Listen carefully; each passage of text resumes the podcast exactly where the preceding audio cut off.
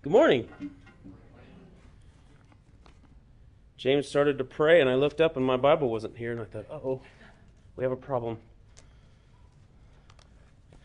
First John chapter two, if you'll open your Bible with me to verse eighteen. We're going to look at eighteen through twenty-seven. We're going to read eighteen through twenty-seven.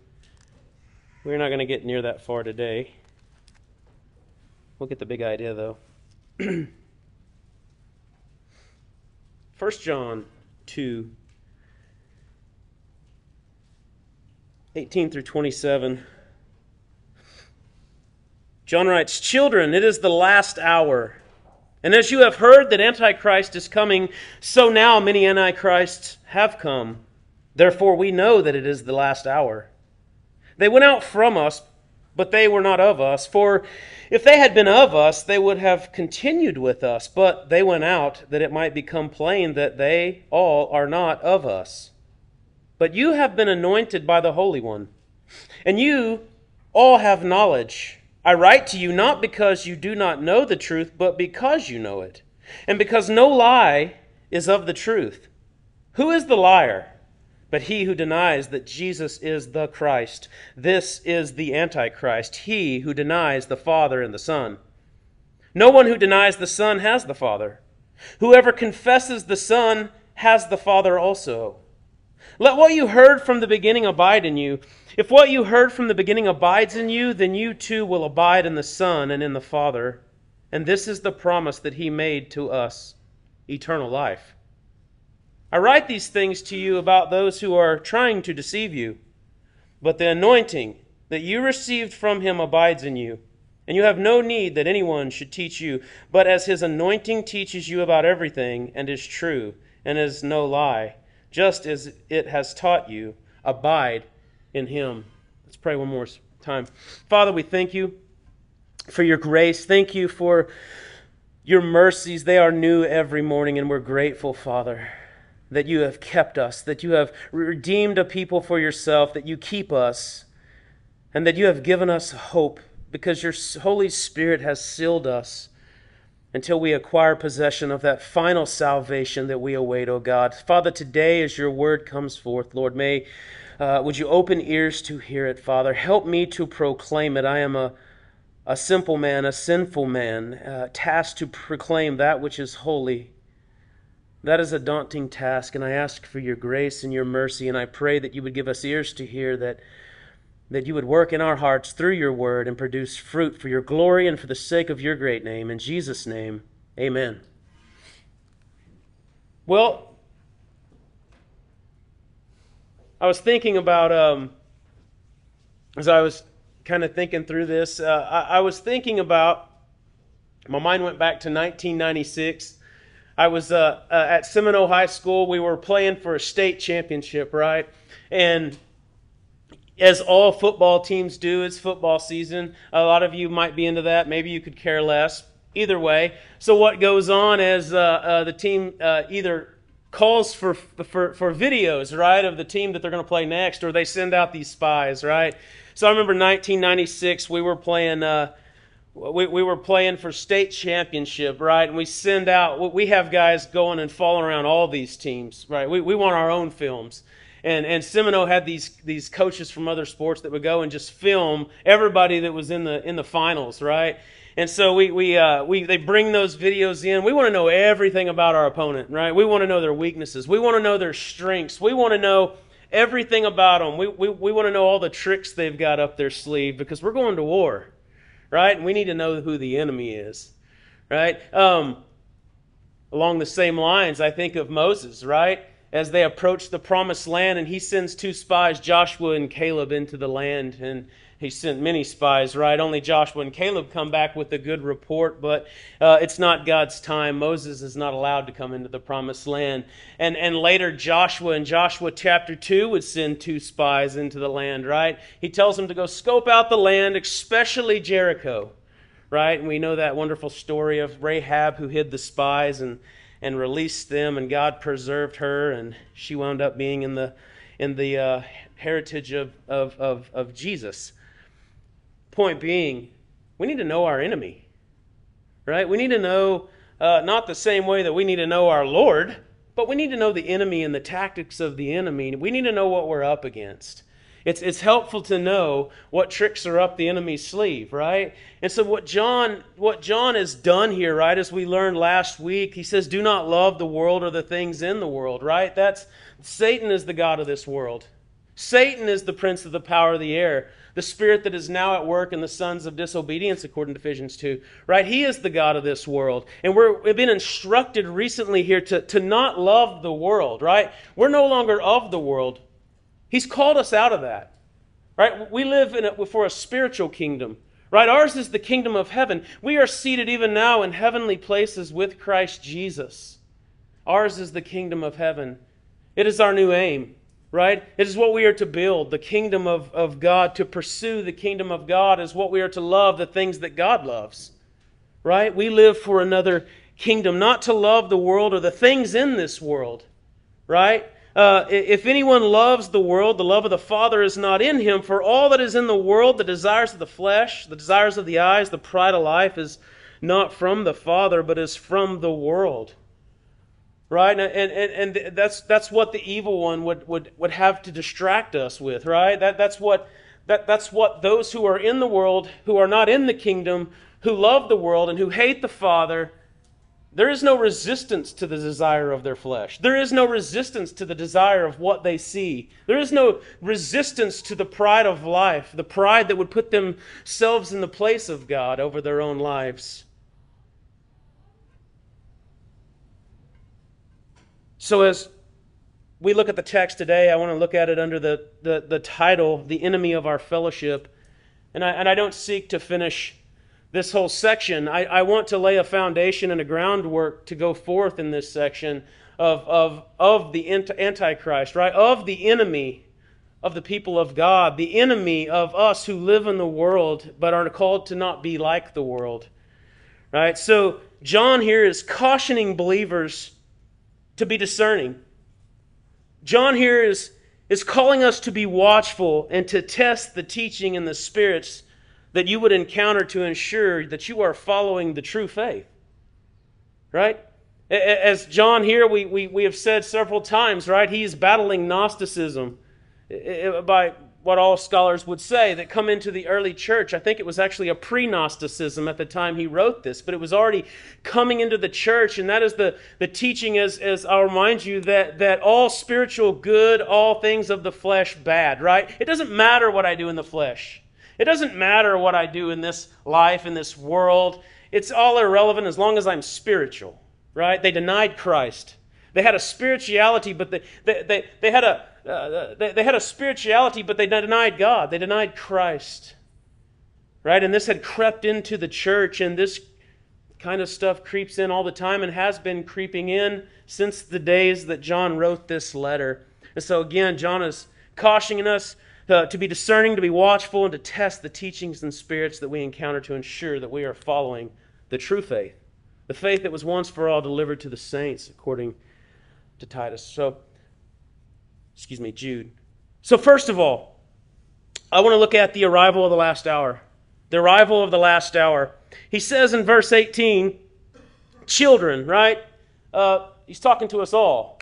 Again, this is not... Uh, He, he's, he's, talking to the, he's talking to all who are children of God. James read that lovely verse from First John this morning, the, the, that he has given us the right to be called the children of God, we who believe.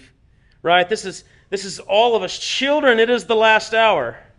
And as you have heard, the Antichrist is coming, so now many Antichrists have come. Therefore we know that it is the last hour.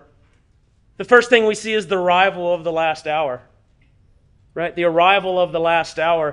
Um, he means the last segment of time, the last portion of time from the coming of Christ until his return, right? We saw it, I think, in Ephesians chapter one. I believe it's verse twenty-one, right? Jesus, who is highly exalted, right, he is is uh, rules over this age and also the age that is to come. He's talking about an age, right? It is. It is uh, this period of time from his coming until he comes again. It is the last hour. Sometimes it's it's it's stated as the, the last times or the last days. It is the last hour. He's not necessarily talking about a, a, a period of time on a clock per se, right? Um, we have to remember First, Second Peter three uh, eight says, "But do not overlook this one fact, beloved, that with the Lord one day is as a thousand years, and a thousand years is as one day." Right? While God certainly works within time, God created time and is not bound by time in the way that you and I are. Right? God is above time. While He does work in time, He is above time. And the time He is speaking of here, this last hour, is not necessarily a specific time, but describes a period of time. Right? He says the last hour, or the last hour began back in John's day. Right? He's writing in his own time that it is the last hour, and has been growing in intensity ever since. Ever since John spoke this, that it is the last hour, that hour has been growing more and more intensely. There were ungodly false teachers in John's day, and during the intervening centuries, they have only increased, both in number and in influence. As we look through church history, we see this. There have been many antichrists. There have been many against Christ. There have been many heresies that have been dealt with within the church for, for many centuries, right? And they've only grown in the number of false prophets, and they've grown in the number of heretical teachings and influences. The last hour or the last times are phrases that describe the kind of time, not so much a duration. It is a time marked by faith in Christ's victory over sin and Satan's hatred of this truth. That is the last hour. That is the arrival of the last hour. Sin has been dealt with, right? We can trust in Christ. We have been made new in Christ by faith, and we await His coming. That's the significance of the last hour, and it it conveys a particular urgency, this last hour does. Right? I, I like what Jesus said in John nine, four and five. Jesus tells His disciples, if you remember, there's a man who was born blind. Right? And, and Jesus would heal the man, but before He did, the disciples were asking, well, why is he blind? Was it something he did? His parents did? Is this a... No. No, it's not for any of that. Right? But He says that we must work the works of Him who sent me while it is day. Night is coming when no one can work.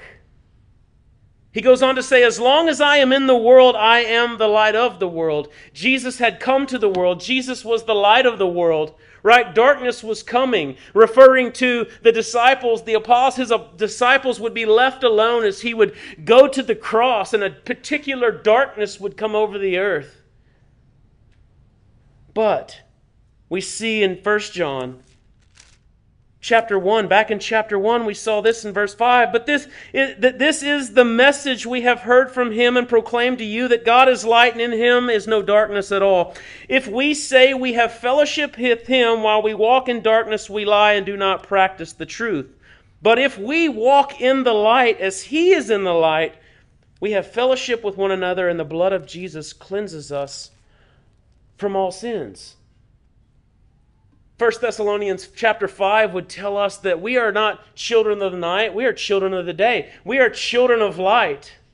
Right? The ministry of Jesus did not end on that dark night that He was crucified, but He sent His Holy Spirit to indwell His church, His people, who are now the light of the world, as He is the light of the world. Right? He, we are light bearers as we go and proclaim the gospel of Christ. His light is shining forth today through His messengers. Amen? His light is still going forth, right? There's an urgency for us, as there was for Jesus, to do the works of the Father while it was day before night came. There should be an urgency for us, because night is coming. There's coming an end, right? Our days are short. We know it is the final hour for us. You never know when your last hour may be. Adam and I were talking about this before the service. You never know when your last hour may be. We may not make it home today. So we should have an urgency to do the work of Christ who has sent us, to proclaim His excellencies, to proclaim His gospel, to love His church, to build up His church, to use our gifts and abilities within His church, to bring glory to His great name. because our time is short. It is the last hour. There's an urgency on the enemy's part, I assure you. Right? Satan does not know all things. Satan does not know how things will come about in the end. Right? He is not all-knowing. The only reason he knows the end is because God told us. Because he is, as far as we know. Right?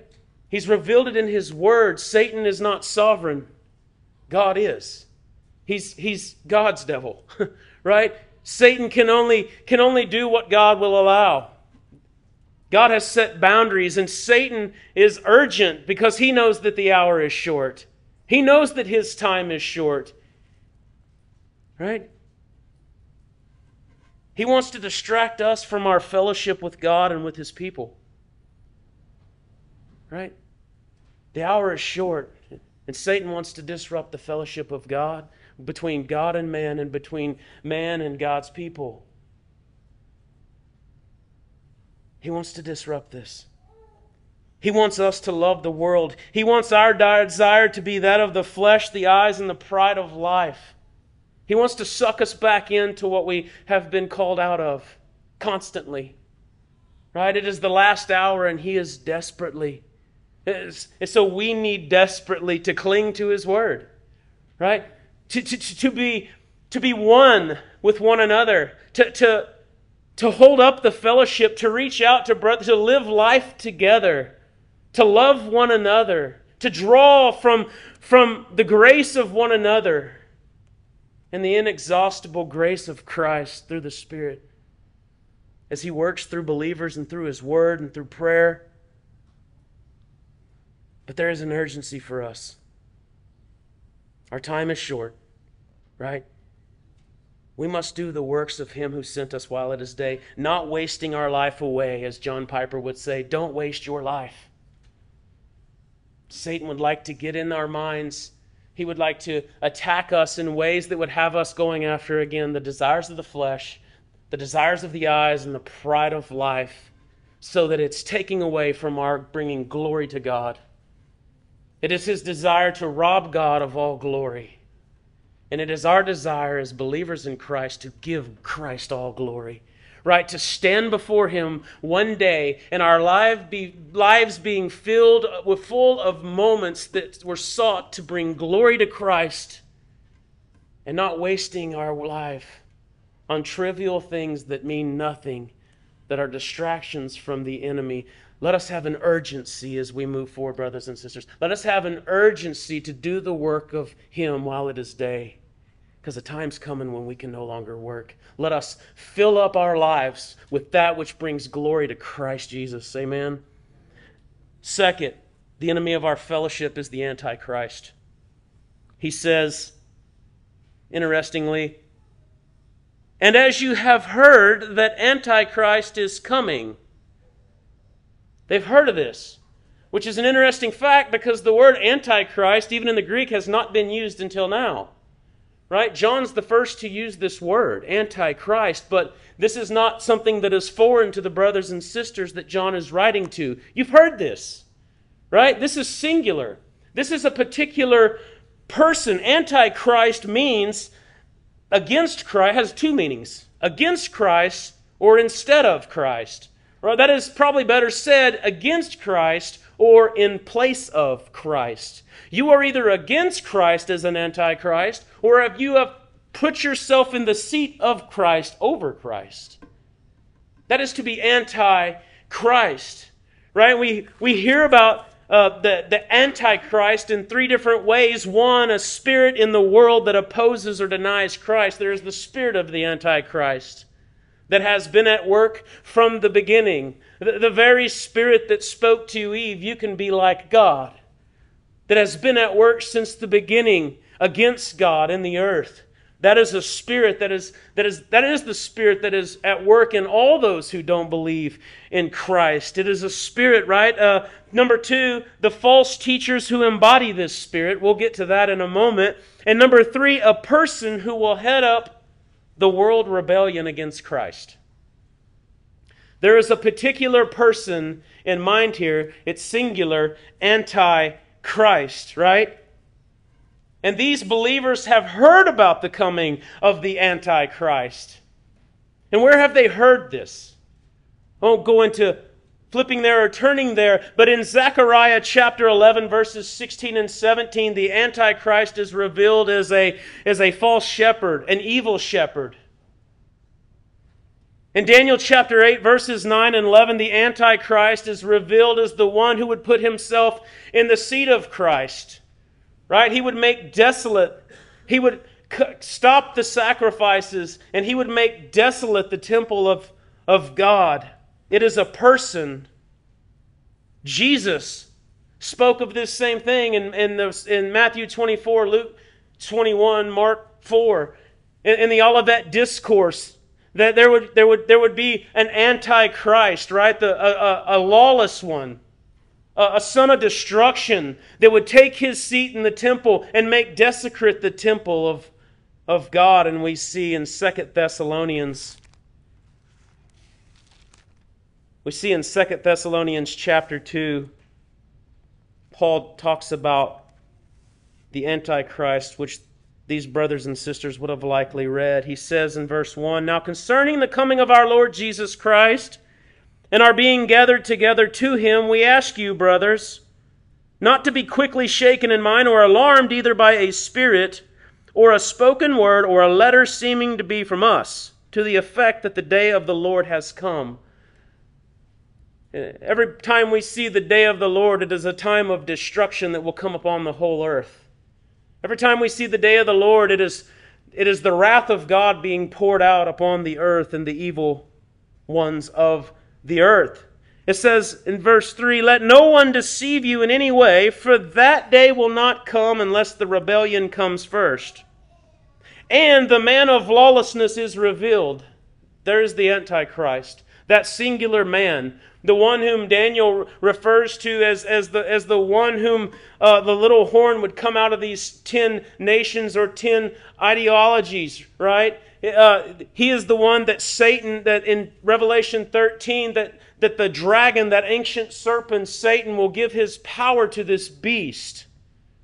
He is a singular man. He is the, he is the man of lawlessness. And he will be revealed, the son of destruction, who opposes and exalts himself against every so-called God or object of worship, so that he takes his seat in the temple of God, proclaiming himself to be God. He says, "Do you not remember that when I was still with you, I told you these things? And you know what is restraining him now, so that he may be revealed in his time." Something is restraining this, this evil one. Something is holding back this evil one, and it is my personal belief that that is the, the Holy Spirit at work in and through the church, right? Everywhere the church has gone, everywhere the gospel has gone, life has flourished. It is the church of Jesus Christ that is holding back evil in society. Uh, it, you go to an abortion clinic and you don't see sinners holding up signs. You see the church of Jesus holding up signs, pleading for the life of the innocent. It is the church who holds back and restrains through the power of the Holy Spirit. "And you knew what is restraining him now, so that he may be revealed in his time. For the mystery of lawlessness is already at work. Only he who now restrains it will do so until he is out of the way. There will come a time when the strainer will be removed, and evil will go forth without restraint, without a restrainer. There will be nothing in the world." God will not hold back anything. He will allow evil to go forth in a way that we can't fathom. "And then the lawless one will be revealed, whom the Lord Jesus will kill with the breath of his mouth by bringing to nothing by the appearance of his coming. The coming of the lawless one is by the activity of Satan, with all power and false signs and wonders, and with all wicked deception for those who are perishing, because they refuse to love the truth and so be saved. Therefore God sends them a strong delusion, so that they may believe what is false, in order that all may be condemned who did not believe the truth and had pleasure in unrighteousness." There is coming a man. And I, Satan has always had his man. Satan knows not the hour. Satan doesn't know at what point all things will come together. It's, it's, it's according to what God allows. Satan does not know the exact time that Jesus will come. No man knows, but God alone. But he is working his system. And we know what it looks like, right? We know what this system looks like. Matthew twenty-four begins talking, Jesus talking about uh, deception that is coming upon the whole world. Uh, it, and it coincides with the first seal opened in Revelation, a white horse and a man who has a bow in his hand. That represents a covenant. And he's given a crown, right? He's a deceiver. We know that what he will bring, the deception he will bring, is for peace and security, and it's a false peace and security, right? Daniel nine tells us about this false covenant. He will establish a covenant with many. We know that there will be wars and rumors of war, as Jesus said. It's the second seal that's opened up in Revelation. They coincide. As a red horse comes forth, and he's given a great sword to kill and bring destruction. That is the second thing we saw in Luke uh, uh, twenty-one and Matthew chapter twenty-four, is that there will be wars and rumors of wars, and there have always been wars, and there has always been rumors of wars, but they are intensifying, and there will be many in that time. It starts with deception and the sense of false peace and security. It's a good thing that they can't make the whole world believe a lie right now today, right?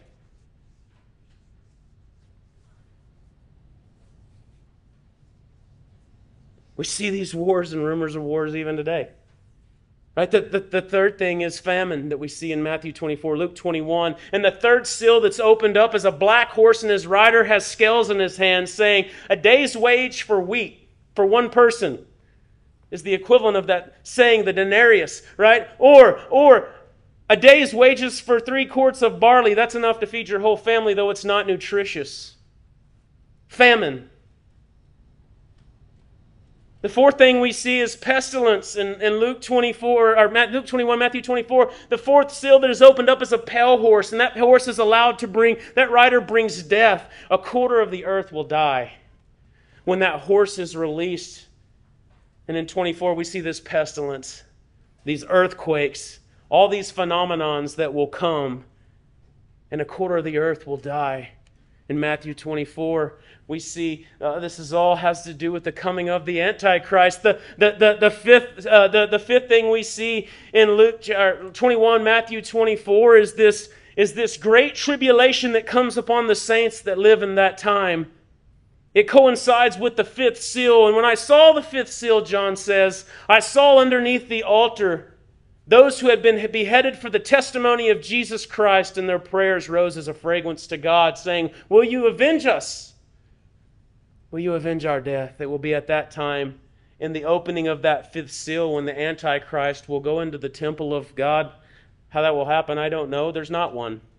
I assume there will be one. He will go into the temple of God. He will claim himself to be God. And we know what his system will look like. A system that you have to take a mark in order to buy, sell, trade. It's, it's a good thing it doesn't look like things are going to a world-and-world government. Right? You will have to have that mark to buy, sell, or, or trade, so it's a good thing it doesn't look like there will be a one-world digital currency. You got to have the mark to buy, sell, or trade. It's interesting that in some places in the world today, without a digital identity and vaccination proof, you can't buy, sell, or trade.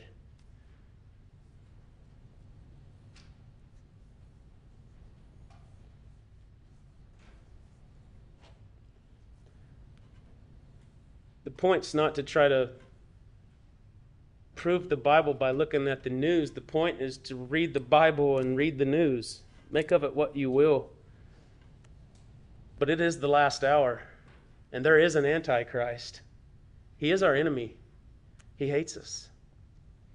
And so we should watch, be watchmen, and realize that our time is short, and cling to the word of Christ, because in the end, the hearts of many will grow cold. In the end, there will be more and more and more and more and false teachings, and they're getting creative with them. We have to be watchful, right? Third, the many antichrists. There will be many, many antichrists. He says, "It is the last hour, and as you have heard that Antichrist is coming, so now many antichrists have come. Therefore, we know that it is the last hour," right? Antichrist here is, is, is another way of saying false prophets, and we need to be able to recognize them. False teachers, false converts, liars, right? Then the Antichrist are many. Again, it means against Christ or instead of Christ. In other words, if you're not in Christ, you are Antichrist. They are many in varying degrees. From the simple non-believer who is Antichrist because they do not know Christ to the Hitwards and Stalins and Maos.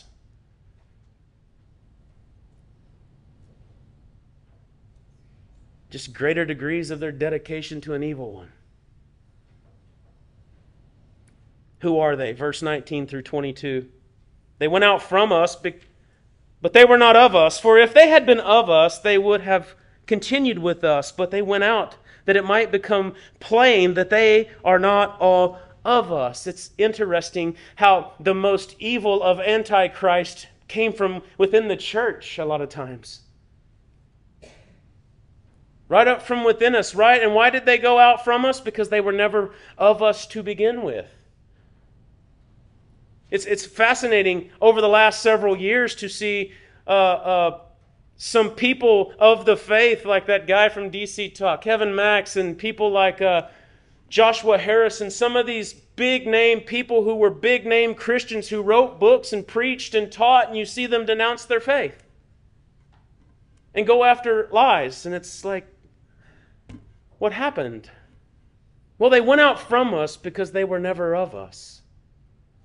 They were living a lie, playing the game, and they went out from us because they weren't of us. But you have been anointed by the Holy One, and you all have knowledge. I write to you not because you do not know the truth, but because you know it, and because no lie is of the truth.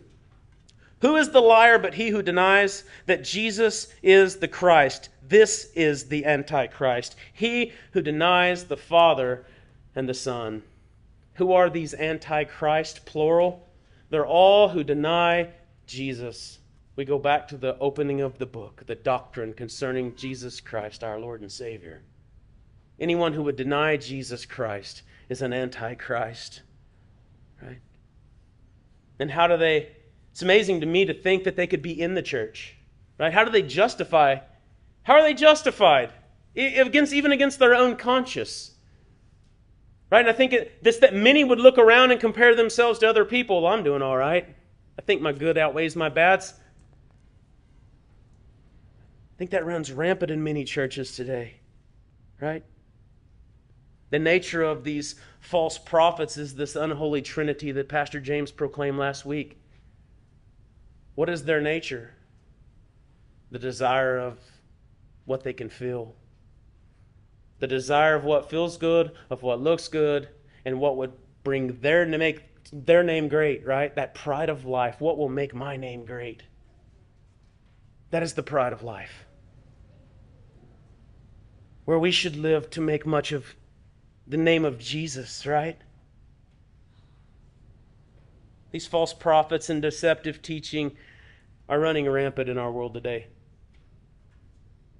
Right? The, the thing the thing from three years ago that just continues to build now is this woke ideology, right? That has plagued the church. And and many some of you may not know what that is. That is this idea that if you're a, a, a minority group or an oppressed people group, that you somehow have more value than somebody who is not an oppressed people group. It, it it it's like this. If you are a minority, black, Indian, Asian, then you're an oppressed person and and, and you should have an equal outcome as, as a white person. Right? If you are female, you're an oppressed people group. You you you have more value than a man, is what they would say. Right? If you're a, if you're gay or a lesbian, then you're an oppressed people group. Therefore, you have more value because you're an oppressed person. And then they bring intersectionality in it. That is to say, if you're a female, lesbian, and uh, and and Oriental or black, then that's like three whammies. You're super valued. This crap made it into the church by people that I had looked up to.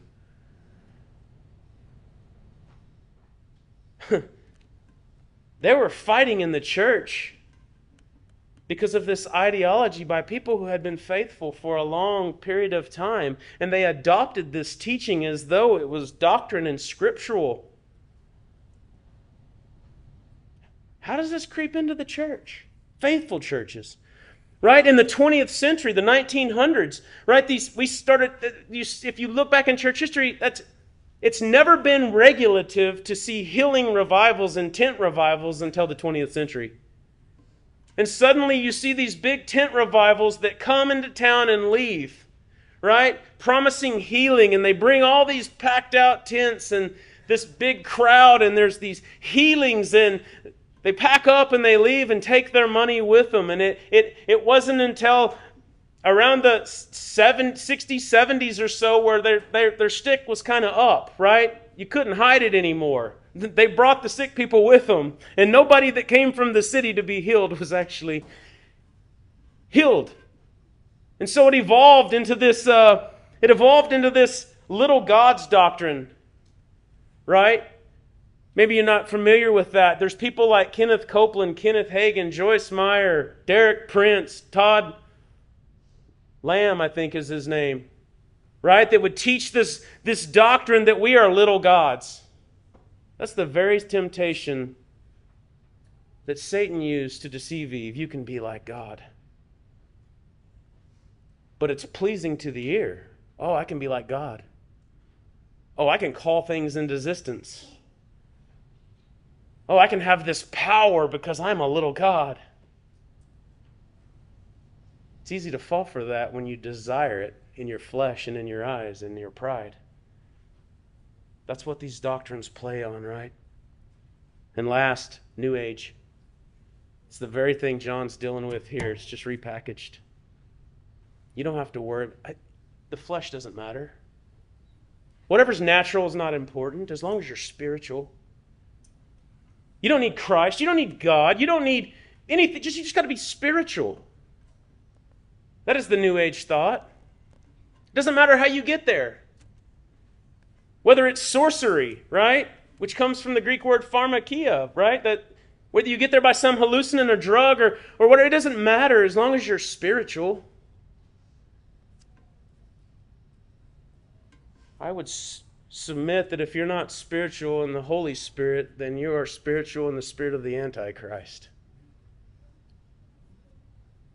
And how do we fight it?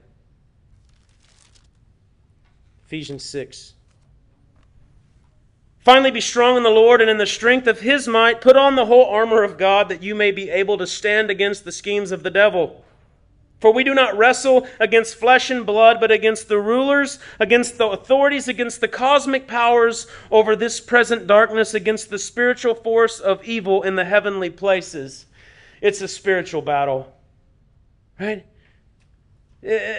Therefore, take up the whole armor of God that you may be able to withstand in the evil day, and having done all to stand firm, stand therefore, having fastened on the belt of truth. What is that? I, I I'm a I was am still was kind of ropes ropes rescue technician, right? And when I would go jump off a fifty to one hundred foot cliff or tower or or be hung by a high line, you better. Bet yourself that I double and triple checked that harness that was around my waist to make sure that sucker was on tight. Adam's jumped out of an airplane. I'm sure you double checked your chute, right? Like, like, am I, am I good? Am I clipped on? Am I good? You need to have that same mentality towards that belt of truth. Are you rooted in truth? Is your life grounded in truth? When you go on about your day, when you leave your house, heck, before you get out of bed, have you, have you fastened that belt of truth and anchored yourself? Right? to having put on that breastplate of righteousness. What is it that protects our vital organs from the antichrists and, and the evil of this age? What is it that is the that is the protecting our heart, our vitals, is that breastplate of righteousness. That is the righteousness of Jesus Christ. Remembering, remembering that, that it is His righteousness, not my own. And I continue to look to Him by faith, and my heart is freshened and, and renewed every time I think upon the righteousness of Christ.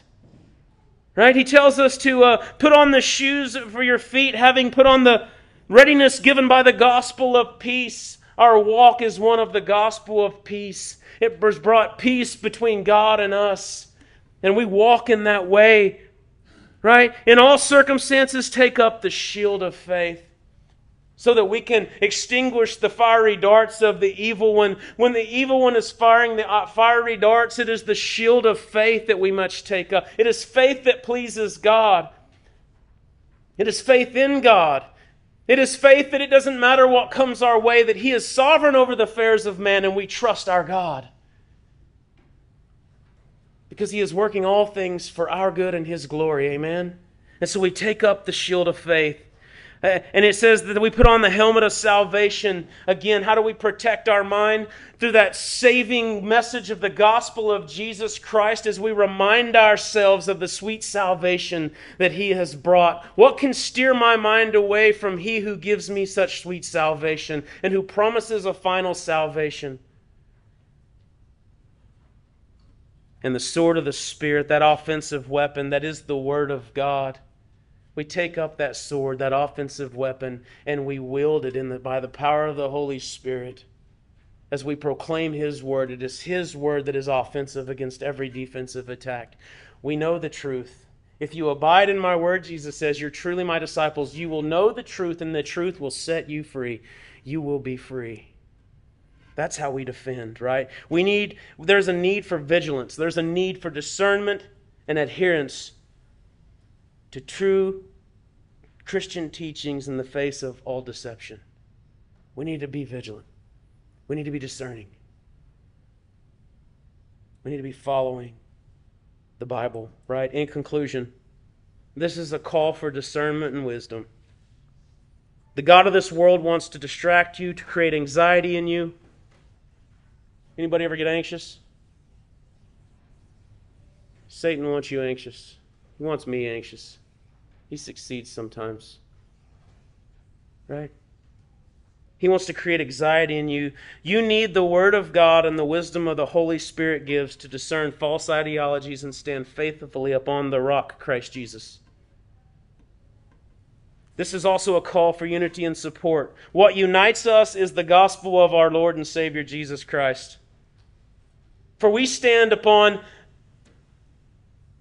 we stand upon the, the, the upon Scripture, right? Because Scripture alone is the highest authority. We are saved by grace alone, through faith alone, in Christ alone, to the glory of God alone. That is what unites us, brothers and sisters. And so we stand in unity and support. We are, uh, we, we, and we're few. We must support one another with our gifts, with our abilities, with our services, with our prayers, and with our encouragement. And last, this is a call for prayer and reflection. John reminds us of the need for discernment and diligence in our faith. When we recognize the presence of false teaching and false prophets, we can be ready to stand firm in the faith and support one another, especially those weaker in faith, right? Be encouraged, brothers and sisters, by the soon coming of our great God and Savior, Jesus Christ. And may we be rooted and grounded in the truth of God's Word as we navigate through this life. If you don't know this Christ, you can know Him, right? All have sinned and fallen short of the glory of God. We all stand, we all stand guilty before a holy God, and the wrath of God is coming. Night is coming.